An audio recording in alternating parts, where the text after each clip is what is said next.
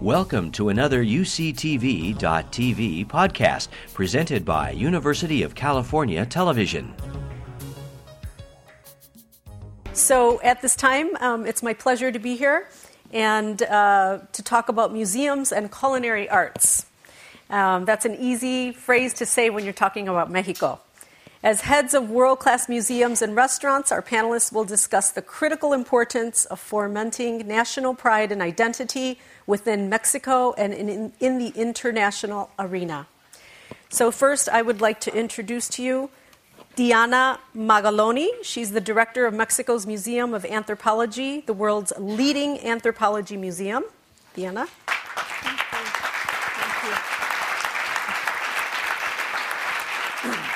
To her right, Monica Patiño. She's a celebrity chef. Her show, Utilis- Utilísima. Utilísima, is airing on the Fox channel. She's also an author of a book called Sabor de la Cocina, and she is the owner of La Taberna de Leon, Naos Restaurant, and Del, Delirio Deli Cafe in Mexico. And she will tell you more about her projects. Monica?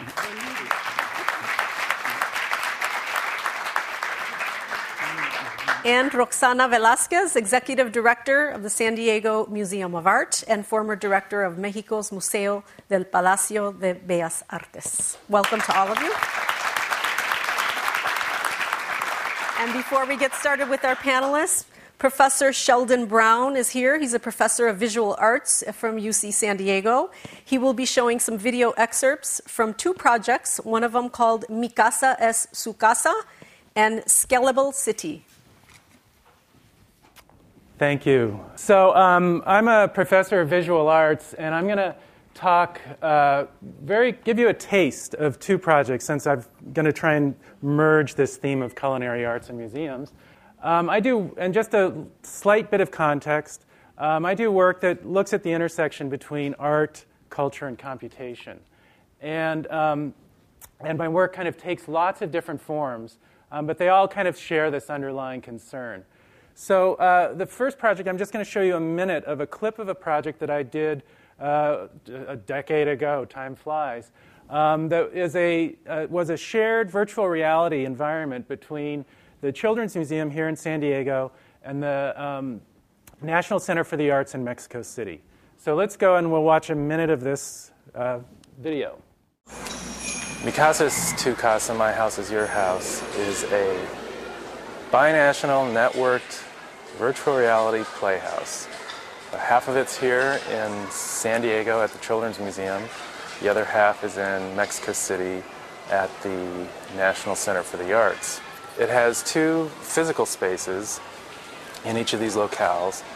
And within these physical spaces, there are a number of things that kids can play with and interact with. Some oversized tools, a giant ball they spin around, a of magic mirror.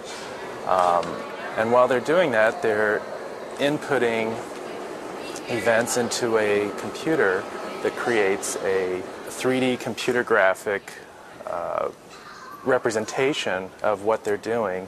And that 3D computer graphic representation is shared by both physical spaces. So um, that project was very much uh, situated between Mexico and the United States and took as that context a lot of the issues that were involved and examined in that work the construction of identity, um, the kind of worldview that people and kids would have, particularly within this kind of emerging network digital media context.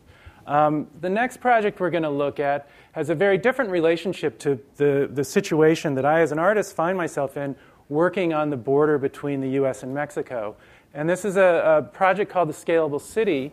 And the Scalable City a, has a lot of different kind of outputs from it. And we're going to look at uh, one in particular today. Um, but this is developed, the, the working process of the initial part of this project was done with a geographer at CICESE, Alejandro Hinojosa, where we were starting to look at how we were understanding the landscape and the culture and its interaction with, with that landscape uh, within this region.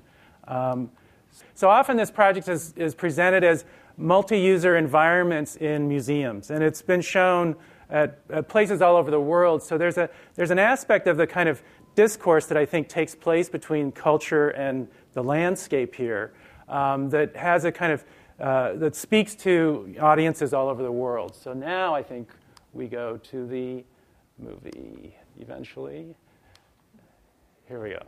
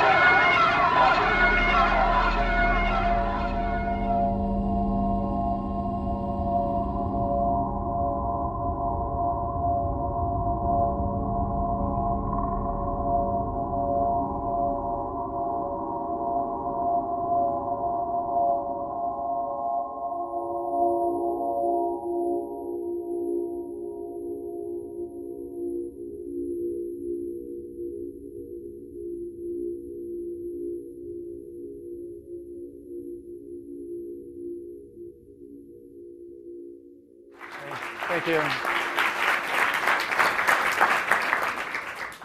The, that, that movie is actually made by the output of, of, of when people play this as a game in a museum. They, I collect that data and then I go and make these movies from it.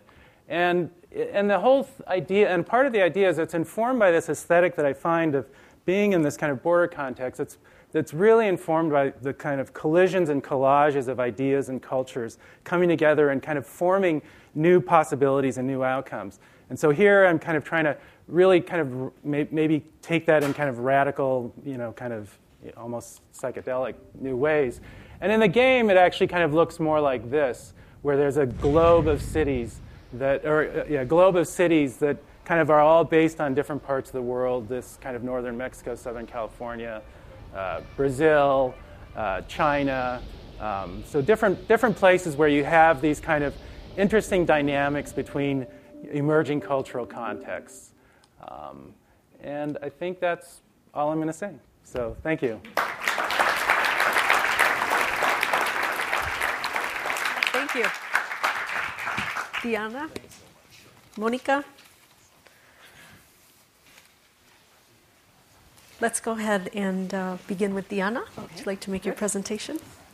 Hi, I am very happy to be with you all, and I thank very much the organizers for inviting us to this very important meeting where ideas are going to be like seeds that I hope grow for a better future for everybody. I am here to talk about one of the greatest institutions in our country. I am proud to be now at the head of the National Museum of Anthropology, el Museo Nacional de Antropología, and um, I call this talk Tezcatlipoca's Mirror because Tezcatlipoca in the ancient Mesoamerican world, for the Mexica particularly, was a god that was called the god of the, the, the nearby and the far. No? So he was everywhere. And also because Tezcatlipoca shows us a reality that has all good and bad, just so to speak, has all the nuances of reality. Reality is, it's, it's always many and multifaceted. And so, in that mirror, in that mirror of Tezcatlipoca, I want to I wanna talk about the museum as a mirror of who we are and as a mirror that also allows us to be like a path to focus on the future. This is the National Museum. It was called the National Museum.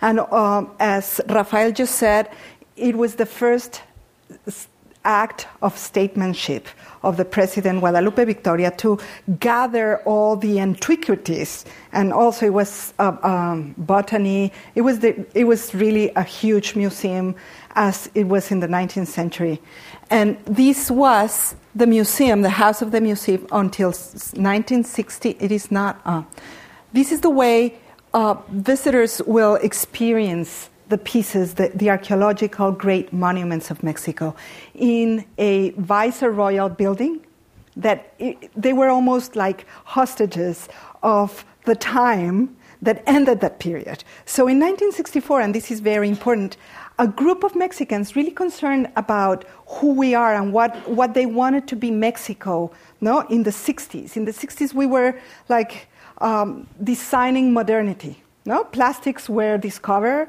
the man arrived to the moon, and, and really people were thinking ahead and, and creating institutions that were going to be like the 20th century's institutions. So, as part of that, this group of people, and headed by then the Secretary of Education, Jaime Torres Bodet, decided to create and build this modern te- temple for timeless treasures. And why is this museum so important and this act so, so, like, it is really the, the shiniest institution in Mexico. Look, look at that. Here it is. You enter the museum and you enter really a temple. All the language, all the architectural language. So, this is the site of Uxmal in the Maya area. The arquitecto Pedro Ramirez Vázquez really inspired himself on the, it is called the Cuadrángulo de las Monjas, by it is a quadrangle and the spaces are based the, the national museum it's based on this space. Here it is how much past and present relate. Even to this like the effect of the gargoyles and the effect of the celosia in the museum are really echoing each other. So the museum is not only a building it is a temple. It is recasting the pre Columbian notion of space and time into architecture. So when visitors come and enter the museum, they are not only entering a museum, they are entering the past, but in the present. And therefore, the building was built for the collections, was asked to have them again in their setting, but it's, an, it's a present setting. I think that is a brilliant act of understanding Mexico.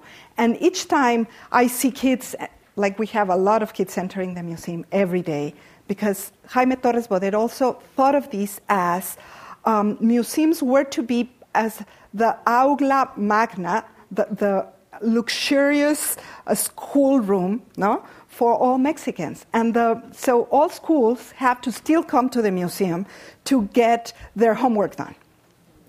So we have a lot of, and these children are entering this temple, this timeless temple, and, and experiencing history and experiencing um, art and experiencing archaeology, not through rationality, you know, thoughts, but through, through a life changing experience. And that is why all over Mexico, people refer to the museum and refer to those first experiences when they were young.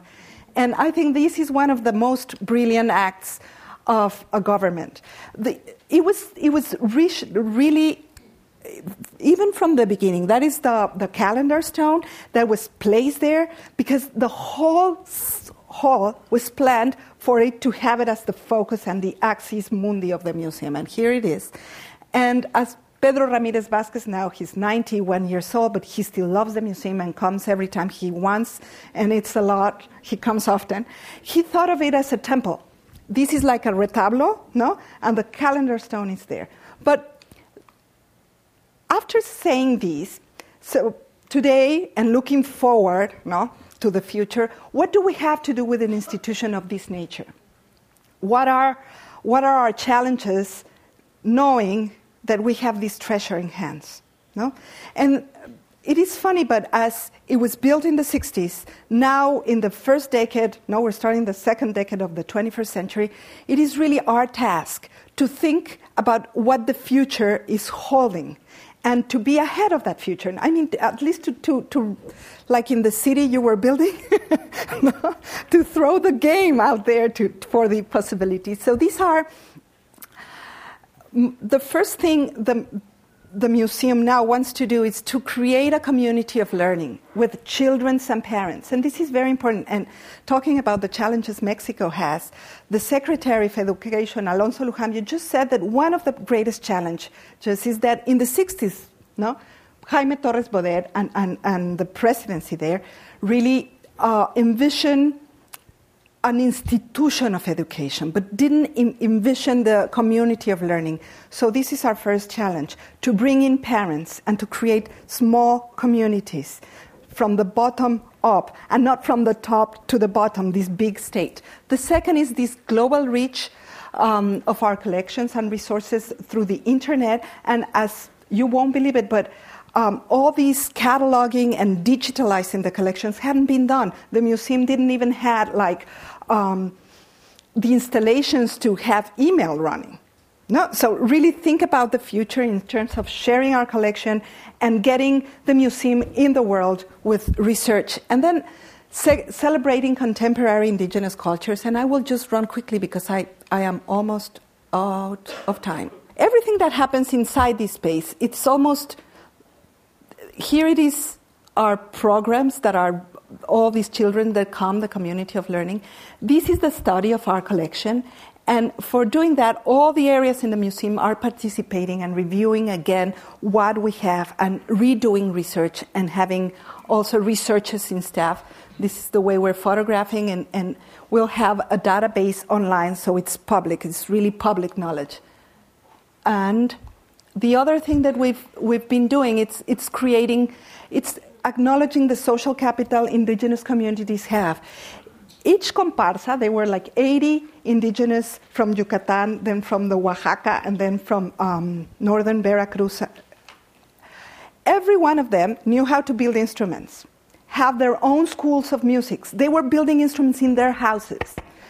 And every year, they have this big participation of communities coming into a gathering and they have these feasts. So we invited them in the bicentennial of our, our country to do their, their feast in the museum just as they do it. And what we learned is that really these, these communities have a lot of social capital, a lot of knowledge, and we want the museum to, to, to be the house of this knowledge and to be the house of these communities. So it is part of the discourse today of this great timeless temple. So that is what we're doing now. I think I'm on time. Okay, thank you. Monica. Bueno. Um, I'm sorry I'm not going to speak in English because then it's going to be a last 12 minutes.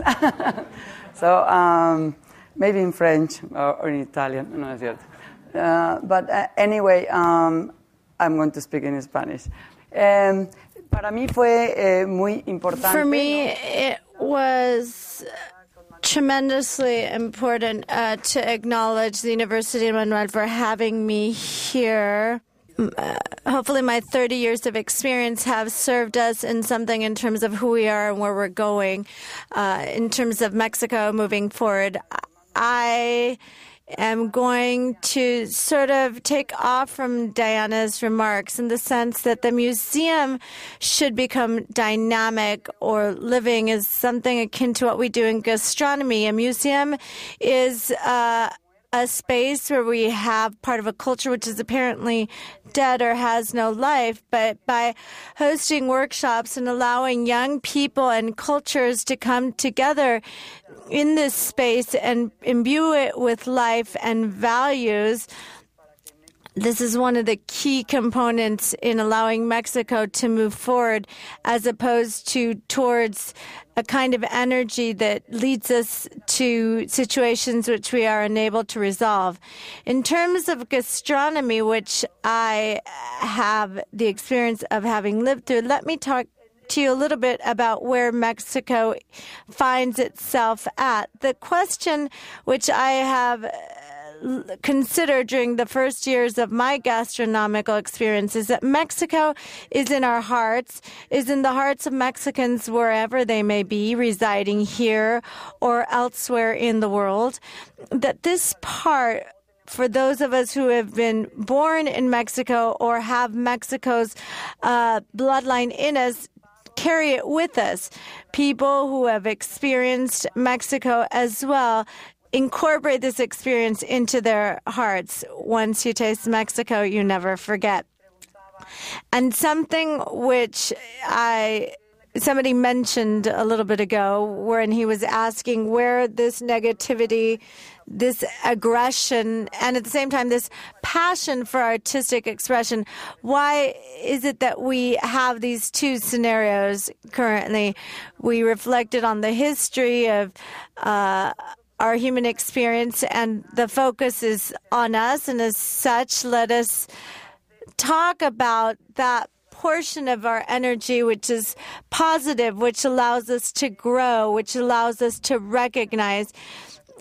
Because energy is neither positive nor negative. It is there. And if Mexicans and young people aren't enabled to channel it positively, uh, the energy is wasted. So let us ensure that this energy expended in power struggles and otherwise, I think, and I might be naive or innocent to think that we could redirect it to communities such as those that Cristina mentioned because I live in the Colonia Roma in Mexico City.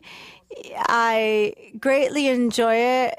I cycle around. I purchase bread, newspaper. I say hello to the shoe shine uh, man in the park, the doves in the afternoon, the bells tolling in the church. This for me is Mexico.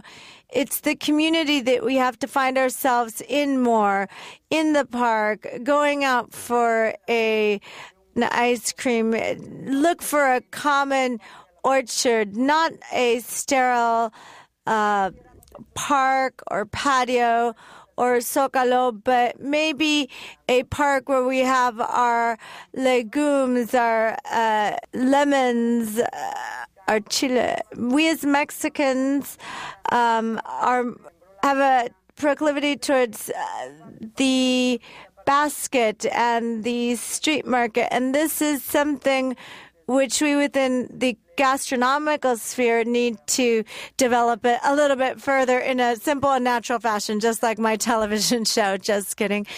I was born into this gourmet world. My father was my grandmother, a tremendous chef. I was born in 65 in a Mexico where the culture outside was better than the one inside. That's what was understood if one read between the lines.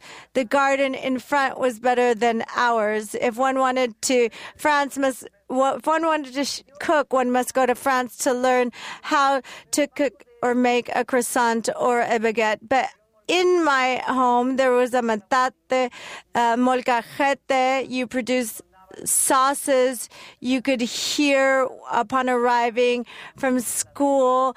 The lady cooking uh, in the kitchen and there's this duality. M- my experience with the language provided me something different. I didn't I went to France. I studied cooking. I came back. I tried to create a trend. Nobody was interested in nouvelle cuisine.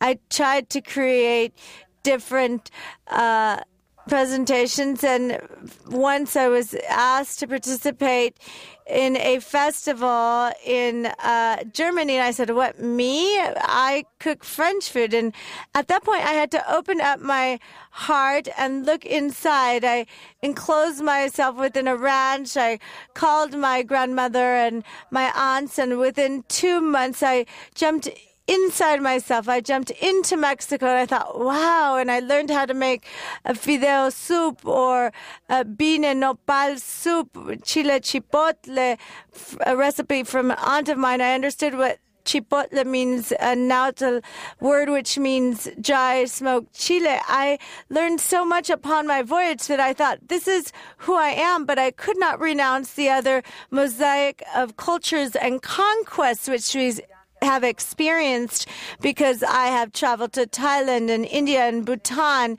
to become familiar with and learn to Tibet.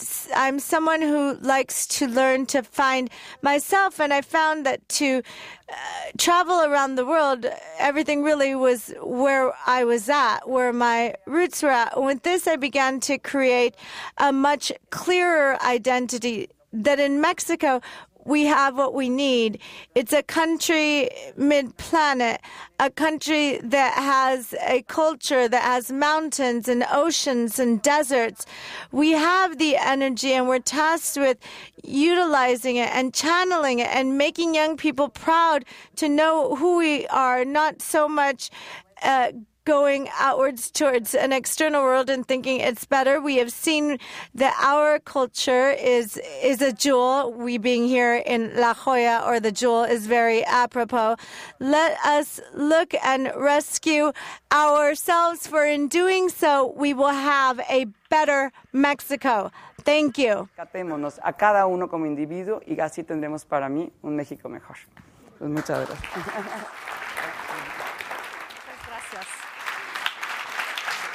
Roxana?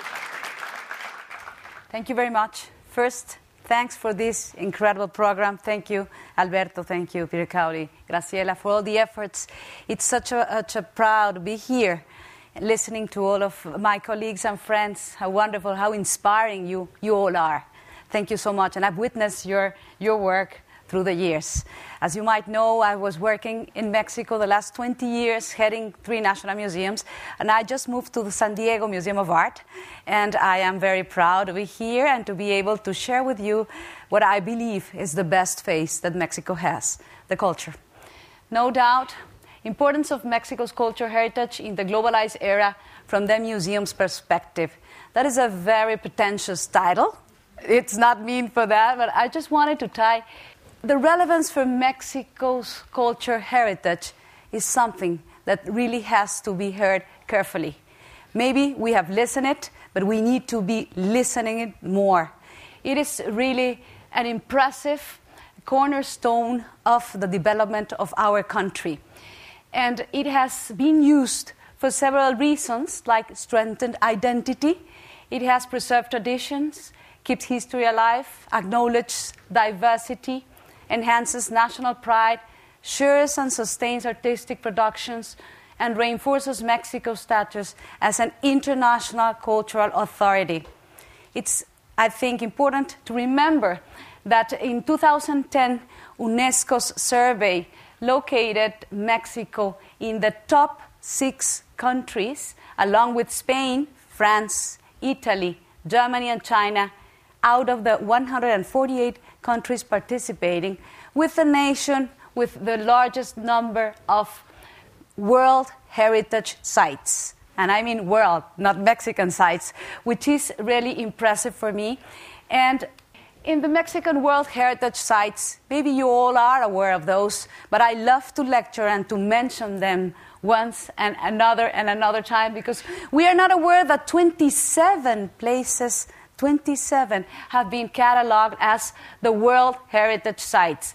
Among them, the historic center of Mexico City, which is, you might all know, is a place that reflects, mirrors us, as you just mentioned, and represents all this wonderful mosaic of people that have created that nation. The historic center of Mexico, but also the Universidad Nacional, 20th century. Uh, there you are looking at the mosaics, or the Luis Barragan architect from the 20th century studio going from the pre-Hispanic period, Teotihuacan, El Tajín, Xochicalco, Xochimilco, then the Hospicio Cabañas or the Sierra Gorda. 30 centuries of uninterrupted creativity, cultural heritage. Rafael just mentioned that. It is impressive, uninterrupted artistic creativity. And you see how I say these words and I feel the pride. So I've been part of that country, that feels proud among its culture. Not only we do have those 27 uh, World Heritage Sites, but also the natural from nature. I think in English, natural is not as in Spanish, but the naturaleza heritage sites, Sian Ka'an, or the butterflies from the Monarch Reserve, the islands protected from the Gulf of California and other islands that we all know, the whale sanctuary, also the intangible cultural heritage. These sites are the sites, the other 27. And uh, just you, we met my friend Monica, who was talking about the relevance of the intangible ancestral cuisine, the tequila, the songs, the oral traditions that really mirror who we are and what is that network society and that complexity that you described wonderfully, Christina. Globalization We've all spoke about globalization. This is a common word it's not a dream, it's not a utopia, it's not McLuhan describing it in the 60s. In the 60s, globalization is what we are living and where we were born. So the contexts are shifting nowadays.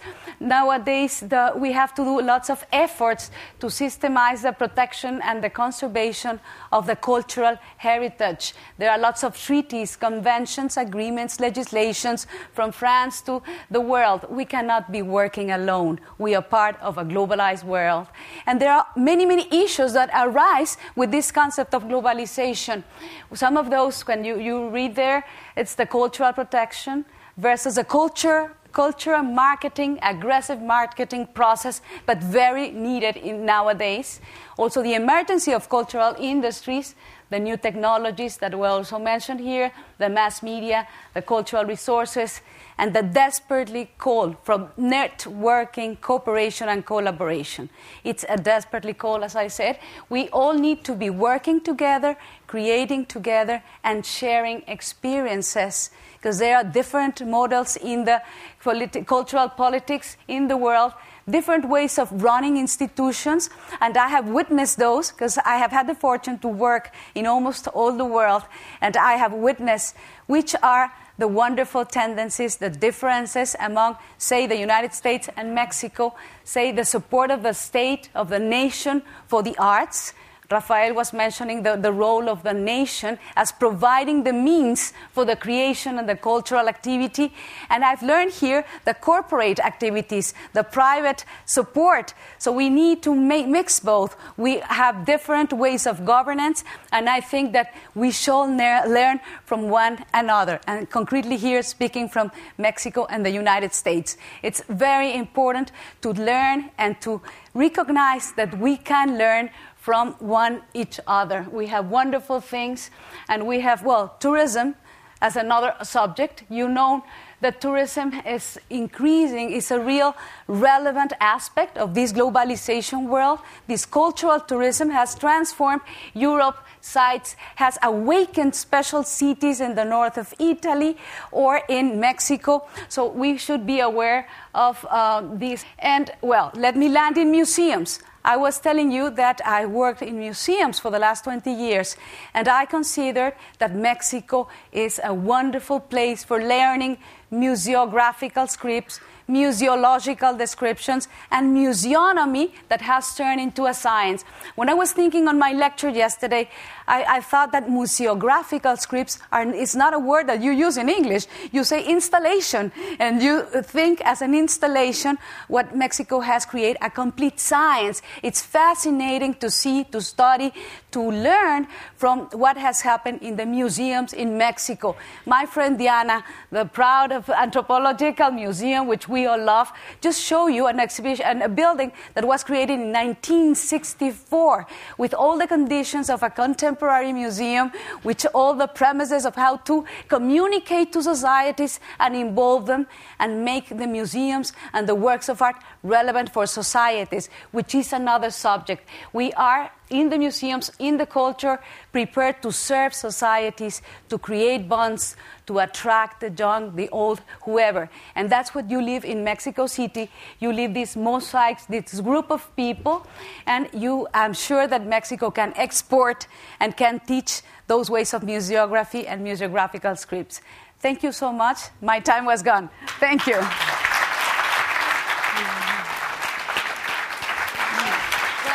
Gracias, Roxana.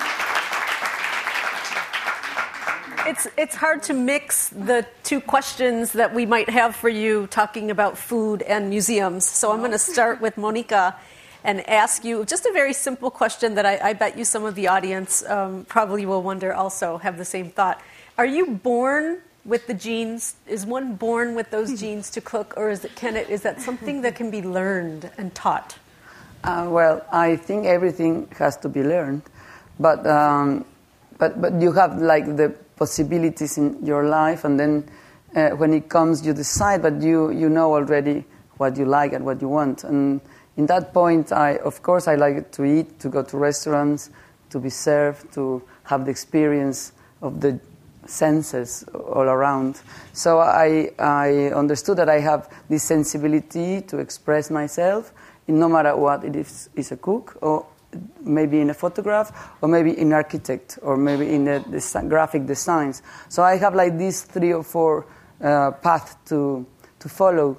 But um, my experience brought me to, to learn to, to cook and to, and to share with the people. I like to share things. I like to share the things I do, and I like to uh, to please the other, the, the, other people when they see a plate, not just to do it like that, you know, to, to have the opportunity to communicate. I speak English.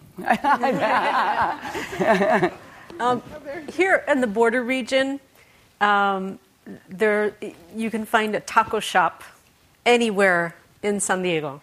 Is that disturbing to you to see that um, maybe not just in America but in other places of the world?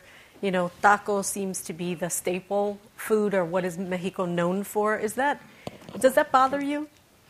Um, well, in, in, personal, maybe it's better the people who only think tacos is uh, what we have.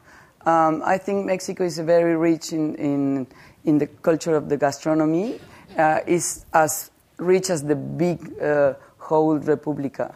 We have the sea from both sides. We have the cocina del sureste from the, the, the sur, the Oaxaca. We have uh, uh, even I, I don't understand it well, the, the, the complex of, the, of Mexico in the, in the food.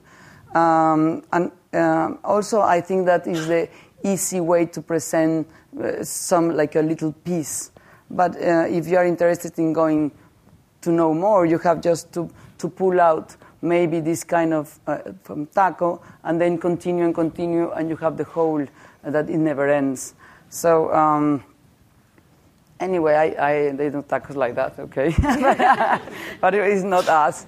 It's, it's, different what is presented here that we have in Mexico. Sure. So I think all these related to um, to connect with experience to know Mexico more. So I think uh, also for the Mexicans to travel around in Mexico, uh, no, to the, los mercados, uh, to eat, to relax, to, to have the experience, this also is like uh, uh, nourish your, your soul and nourishing your, your, your life. So I think it's a very good tourist part to, con- to open the door through the senses of the feeling of the, uh, to, to know Mexico more about the gastronomy. Well put. Yeah to move on to the subject um, of museums, you, you both have, all of you actually, but the, those of you that are working with the museums, you have a big responsibility. Um, it's a huge responsibility to share uh, world renowned culture to the rest of you know the, the, whole world because that is what you're showing us. Um, how do you uh, how do you live with that on a daily basis, knowing that you're responsible for what you curate, what, what is there in the museum, and um, you know how do you how do you take that responsibility? Okay. Uh, definitely, it's an Okay, first, how do you live with that? It's, uh, it's easy, of course, it's a large responsibility. We are custodians of the best things that man has produced through the world, centuries, timing, knowledge. But, but the, the, how do we live with that? We live with passion, with enthusiasm. We cannot be in the art world, in the museums world, if you lack that. We love what we do. And we are aware, and let me talk in, in first person. I don't know if you share this with me, Diana, but we believe that we are there to provide societies with different lectures. We know how challenging it is to remain attractive, innovative, and to speak to our societies. What is societies are changing, identity has been challenged, nations have been shifted.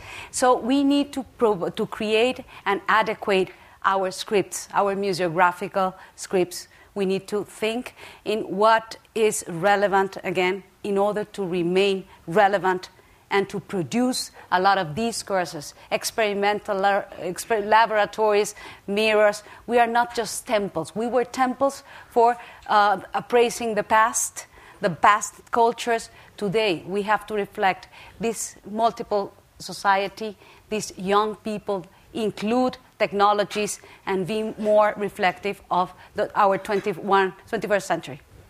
Diana. Would you like to add something, Diana? Um, well, I think Roxana said most of the things we have to do, but um, to, to really be a custodian, no, a steward, stewardess of, for me, it's of the past and of the present because the National Museum of Anthropology has the, all, all the treasures of the archaeological past, a past that it's very complex and rich, but it's also really unknown to us. And and the readings on the past are so important for the present. And the indigenous communities today um, are really affected by the way we, we see, understand, and take care of that past because they are the same people.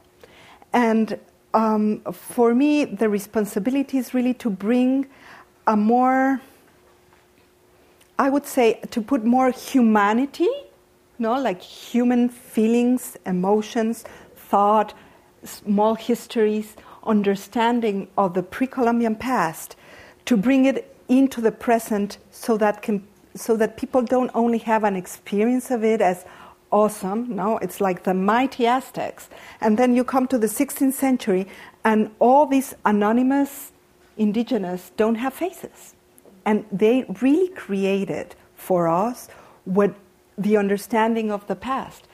In the 16th century, thousands of, of, of people, small communities, really rewrote their histories in order to not erase themselves from history.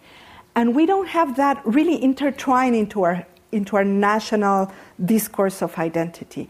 And therefore, today, all this richness that the, the pueblos indios, because communities is a sense of, um, it is a word that was used really in the 19th century. They, they call themselves pueblos indios, and they are really proud of being that. But they have not been intertwined into our narrative of a nation as respectful as, as it deserves it to be. And most of these communities live in, in very like extreme poverty. No? So, how does a national museum of anthropology that exhibits the grandeur of their culture, that is the responsibility, recast that past so that they themselves own it and we have their own interpretation into that? I think that is the challenge of the 21st century to be really a, a multifaceted, to, to include all that richness. And not only as a discourse of state, no?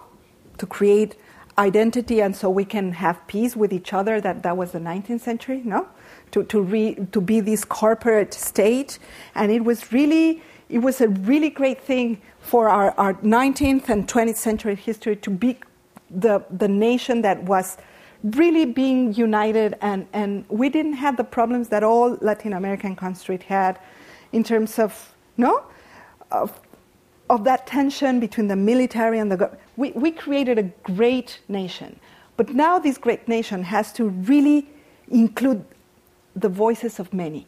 And I think that is the responsibility of, of an institution like the museum because um, if it is not there, where? No, it is. It is the right, the right space. It's, it's. I said, really, it's this sacred space. You come inside, and you are immersed into all these three thousand years of history, three thousand years of art, and so whatever happens there, it, it has important uh, repercussions for the future. So we were bequeathed with that space, with that great thinking, no and, and this search for excellence because I mean, you couldn't find an, a mistake in that museum, really, like museographically, like you were saying. You experience what, what it meant for a Mesoamerican to come in into a sacred space. And, and there is the tree of life, and there is the cycles of time and history, and then the, the beauty of the architecture. And the pieces are all there, silent, but, but in a sense, giving your, the energy of all this knowledge. No? So with that inheritance, what are we going to do today for the future generations? And how do we include the multiple voices? And how do we include the wisdom, tradition, and the stories, like Christina was saying, that the intimate stories of all these people that are Mexico, no? I, I, I, I really think that is the most important responsibility well said.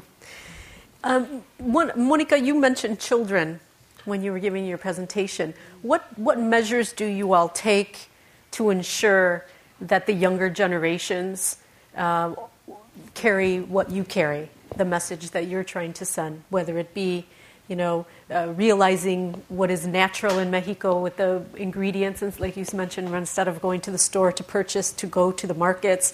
How, what measures do you take in the museum to ensure that children will um, be better educated in these areas?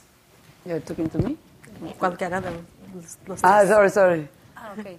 So, so you like to talk about anthropological? Challenging, no? Or well, well, uh, let me talk about about uh, the Palacio de Bellas Artes or the Museo Nacional de Arte or San Carlos.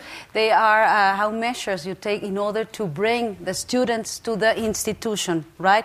Because the museums in Mexico are recognized for having a lot of children. If you visit here, 20 minutes from here, or maybe half an hour, or CECUT, el Centro Cultural Tijuana. I was there in October and I just arrived and saw all these kids you know, surrounding this huge lobby. And I, was, I, I remembered how it felt, right? It felt in Mexico. schools have a relation with the museums. There's an official program through the Ministry of Education, and they are. They, we have a lot, or you have a lot. have to shift my mind now. so we had a lot of, of uh, relations. They, it's part of the curricula. The Secretaría de Educación Pública has created those programs from public to private schools, and it is a must. The museums in Mexico, as a cultural institutions and the sites, are visited by students. It is a totally different model from the United States. And I will just talk about not only about San Diego, but of my experience of, of uh, the AAMD, the Art Association of Museum Directors, whom I've served six years ago. So I'm very aware of the models of education in the United States as well. Uh, so uh, we need to be creating and attracting more students to the museums in the United States. Mm-hmm. And then you can tell us about your anthropological museum. When I was a girl, I was obliged to visit the anthropological museum, the Castillo de Chapultepec, and by all means the Palacio de Bellas Artes. Those were icons. Those were places that were creating the national pride. Mm-hmm. But now, uh, uh, besides the national pride of the students, remember that these pieces are exported and are ambassadors for our country. Speaking about moving forward, the great exhibitions of anthropological places that you will be better than me to talk about them, Olmecs, Mayas, wherever you have them, Quai Branly in Paris, in Vienna, or the Kunsthistorisches, wherever you've seen them in Venice, crowds of young people, students, old people, doesn't matter. It's a huge mosaic of the world admiring what just my friend Diana has described mm-hmm. the pieces and landing them into today's world. Mm-hmm. Would either of you like to comment, Monica or Diana? Uh, talking about the educational programs, and it's an idea that I just mentioned in, in my brief intervention. I, I was really impressed with, with the words of, of um, Alonso Lujambio, the Secretary of Education, when he said that the challenge today for Mexico is to create communities of learning. We have these programs, and I think they are really great, but it's, it is the institution, the school, the institution that takes you into another institution, the museum. So all your experience as a kid is filtered through the institutions. Great. But as you, and as we all know, being kids, um, the experience through the institutions have a little place in your memory and your experience, but what happens if you go with your parents? It is a whole different thing, a whole different ballgame. And what happens if in the museum you have programs like Mercados, I was thinking? We have the Mercado de Tlatelolco. What if we really create something about learning how to go to El Mercado? And educate. You know what I mean? It's, it's like, let's be creative. Let, let's create programs that allow all of us to have a good experience. Like the word, it's a little bit short for what I want to say, but fun, no? it's more than fun. It is really to have a, a great joining experience. And I think this is the challenge of, of any society today to create really these communities based more on, on, on participation of, of, the, of the parents, the kids, and not only through no, the lenses of, uh, of an institution that it's framing your experience in a way. I mean, I don't say that that is bad. I think we could add that and help education, no? What is the one, two, three, four, five problem? like Rafael was saying, it's exactly this now. So that is only like looking forward, I would like that to happen. Everybody to take some responsibility, in other words. To have the opportunity, too. Mm-hmm. I mean, no? Mm-hmm. It is also See, about opportunity. I, I congratulate where's Sheldon, this excellent museum, the Children Museums. I had a fortune to visit it, and I think it's a wonderful way of, uh, of mixing artists with the children.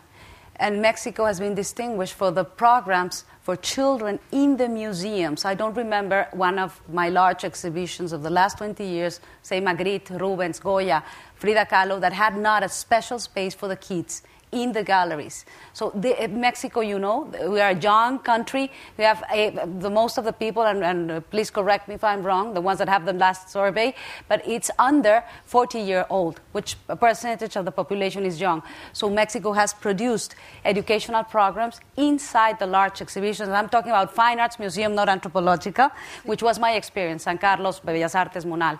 So it is a relevant issue, and it, it will be wonderful to exchange with the United States those types of, of programs, like the Chicago, but to extend it to the San Diego community and obviously to the Chula Vista community in order to bring them, exactly, to make the museum important for them. Again, in, in both ways. Hmm? Thank you so much to all our panelists. Everything you had to say was fascinating. Diana, Monica, Roxana, muchas gracias. Thank you. You've been listening to a podcast by University of California Television. For more information about this program or UCTV, visit us online at uctv.tv.